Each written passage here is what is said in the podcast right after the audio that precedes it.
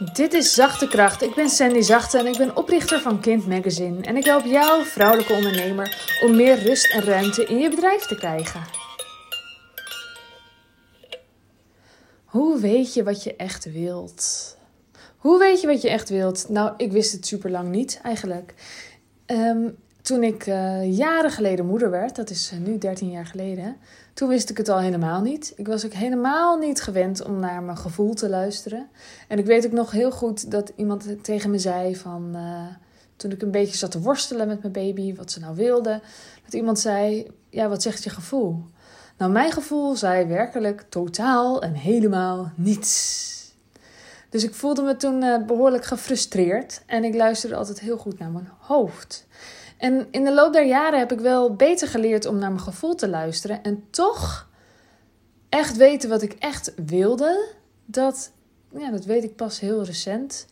Ik ben, uh, zoals je misschien weet, uh, net gestopt als hoofdredacteur van Kind Magazine. En ik heb het daar echt uh, super fijn gehad. Ik heb het heel fijn gevonden om die rol te hebben. En ik wist op een gegeven moment ook wat ik graag wilde. Dat is een beetje een proces. Dat is niet iets wat je in één keer weet. Uh, en soms hebben dingen ook gewoon tijd nodig. En dat kan ook gewoon.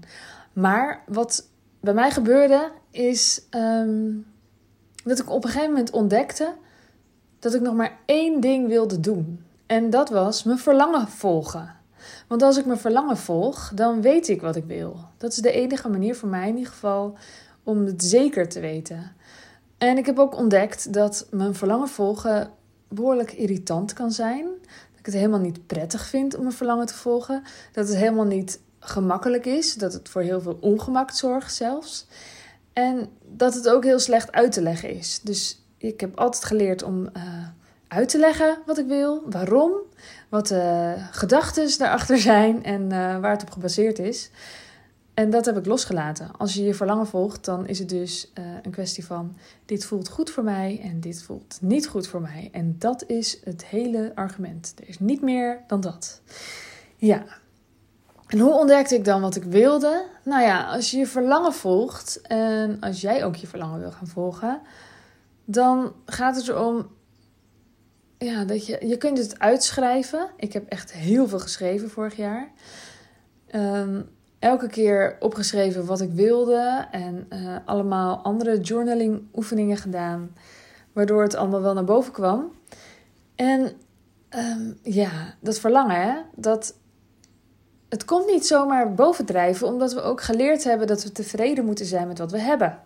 En ik ben ook tevreden met wat ik heb. En het voelt ook ongemakkelijk om meer te willen, om het anders te willen, om zogenaamd ontevreden te zijn. En ik weet ook nog dat ik veel meer heb dan een heel groot deel van de wereld.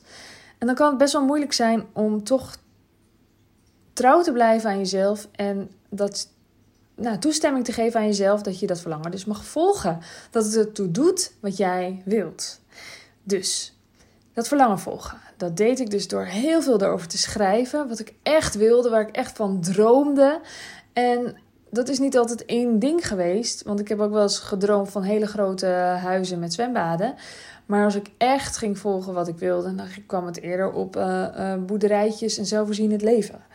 Um, maar dat zijn meerdere verhalen geweest. En ik geloof ook dat die naast elkaar kunnen bestaan. En op een gegeven moment moet je dan toch soms een beetje kiezen. Maar het alleen al opschrijven en je er dan niet te hard voor generen dat je dat opgeschreven hebt. En dat het natuurlijk veel te hoog gegrepen is. En dat je de lat veel te hoog legt. En wat zullen mensen wel niet vinden? Nou ja, het is jouw boekje. En als je het opschrijft, dan hoeft helemaal niemand het te lezen. En zelfs dat kan toch een beetje ongemakkelijk voelen. En inmiddels weet ik dus uh, beter wat ik, waar ik naar verlang. Doordat ik dat steeds ben gaan doen. Ik ben steeds toestemming gaan geven uh, aan mezelf om dat verlangen te volgen, om er trouw aan te zijn, om, om uh, uh, het een stem te geven of om mezelf een stem te geven dat ik, dat ik dat het, er, ja, dat het ertoe doet, dat ik het mag uiten, dat ik het mag zeggen, dat ik het mag voelen, dat ik ernaar mag verlangen, dat ik mag willen wat ik wil. En alleen maar door dat steeds te doen, kon dat verlangen ook een beetje veranderen, maar kon het ook groter worden en duidelijker. En net zolang tot het gewoon tegen me ging schreeuwen. En toen voelde ik me dus ook behoorlijk slecht op een gegeven moment. Want als je ergens heel sterk naar verlangt en je krijgt het niet meteen, dan kan het best een beetje pijn doen. Dan kan het best een beetje ongemakkelijk, pijnlijk en naar voelen. En ik denk dat dat ook een van de redenen is waarom we ons verlangen niet zomaar gaan volgen. Dus ik heb ervoor gekozen om steeds te zeggen, ook tegen mijn partner: ik volg mijn verlangen, ik volg mijn verlangen, ik volg mijn verlangen. En uh, ja, ook een beetje die pijn maar te voelen en me slecht te voelen en me uh, ja, ook een tijd niet goed in mijn vel te voelen. Tot heel duidelijk was wat ik wilde. En tot ik ook een soort plan had om uh, te gaan doen wat ik wilde. En een daarvan was dus uh, niet meer hoofdredacteur zijn, omdat ik graag iets anders wil gaan doen. En ook, nou ja, ook wel om andere redenen. Daar kan ik nog wel een aparte podcast over maken. Ja. Um, en ik heb ook ontdekt hoe vaak ik verhaaltjes tegen mezelf ging vertellen. Dus dan wist ik stiekem eigenlijk wel wat ik wilde, of wat ik heel erg niet meer wilde. Kan ook je verlangen zijn om ergens mee te stoppen, natuurlijk. En daar, ja, in de tijd dat ik daar totaal geen toestemming aan gaf, maakte ik er verhaaltjes van. Nou ja, dat wil ik wel, maar ja, maar ja, dat kan natuurlijk niet. En nou ja, van alles. Maar als je steeds maar blijft zeggen: ik volg mijn verlangen, ja, op een gegeven moment kan je niet meer anders. Op een gegeven moment moet je het wel volgen, omdat je anders gewoon mm, ja, bijna fysieke pijn ervan hebt. Dat je niet anders meer kan dan te doen wat je, waar je naar verlangt. En dat is een kwestie van oefenen. Dat geldt voor heel veel dingen. Dat geldt voor, bijvoorbeeld ook voor uh, uh, op een positieve manier denken. Ik was altijd heel erg van de negatieve gedachten als kind en als tiener. Dan kon ik ontzettend malen in mijn slaap of voor mijn slaap eigenlijk. Nou, dat is ook gewoon iets wat je kunt oefenen om dat anders te doen. En dat geldt hiervoor ook. Het is gewoon een kwestie van oefenen en blijven doen, blijven schrijven, er steeds aandacht aan te geven. Ik heb een tijd lang echt elke ochtend mijn boekje erbij gepakt. Ook nu pak ik hem steeds als ik me slecht voel. En dan ga ik maar gewoon een beetje schrijven en dromen. En dan, ja, dan denk ik soms ook van, nou ja, ik ben nu alleen maar aan het dromen. Ik moet natuurlijk ook niet in een droomwereld leven. Maar het heeft me wel gebracht dat ik echt trouwer ben geworden aan mezelf. En dat ik veel sterker voelde wat ik echt wilde. En dat heb ik heel lang niet gehad. Ik heb heel lang getwijfeld uh, over: wil ik die kant op, wil ik die kant op, wat wil ik nou eigenlijk doen, wat uh, doet ertoe. En nu weet ik het dus.